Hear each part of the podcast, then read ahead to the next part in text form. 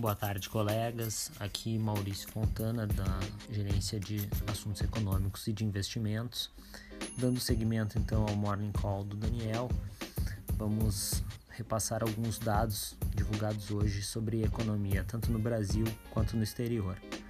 No Brasil, destaque para o volume de vendas no varejo, que caiu apenas 0,6% em março em relação ao mês anterior. Essa queda foi bem pouco expressiva diante do que era esperado. A mediana das expectativas de mercado era de uma queda de 3,9%. Entretanto, uh, o intervalo das projeções era muito amplo, ia de uma queda de 13%, quase 14%, até uma baixa de apenas 1,7%. Então veio realmente muito, muito melhor do que se imaginava.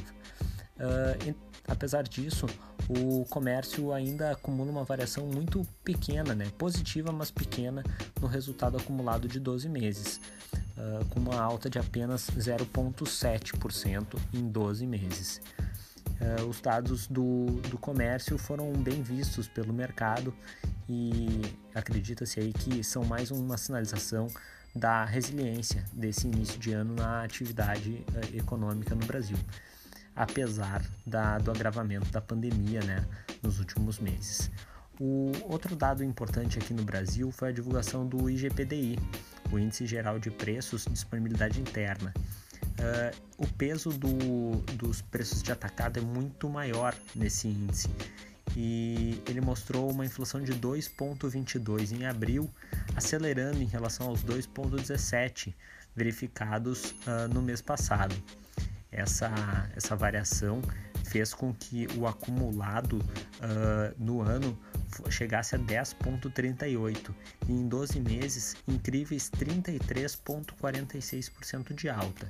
Ou seja, a inflação no atacado principalmente segue muito forte, principalmente por causa da alta do dólar e da, do rally de commodities que acontece no mercado internacional com todos os minérios, uh, commodities agrícolas, enfim, todos subindo bastante uh, nos últimos meses.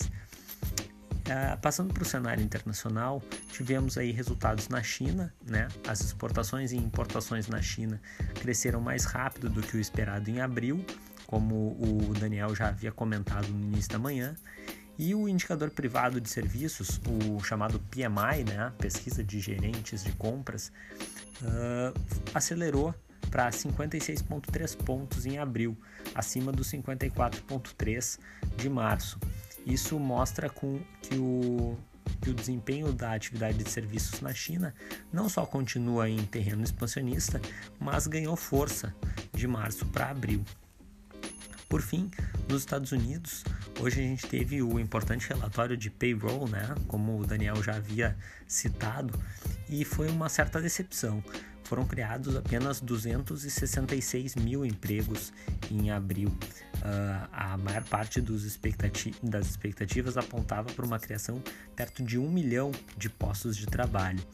A taxa de desemprego subiu ligeiramente, passando de 6% para 6,1% apesar dos dados virem um pouco piores, né, ou bem piores do que a mediana de mercado esperava, o mercado financeiro reagiu favoravelmente, aparentemente uh, com uma perspectiva de, de que o mercado de trabalho ainda vai demorar para se recuperar, é mais provável que os estímulos fiscais e os estímulos monetários permaneçam, e isso tende a impulsionar uh, a precificação de ativos de risco principalmente a bolsa de valores.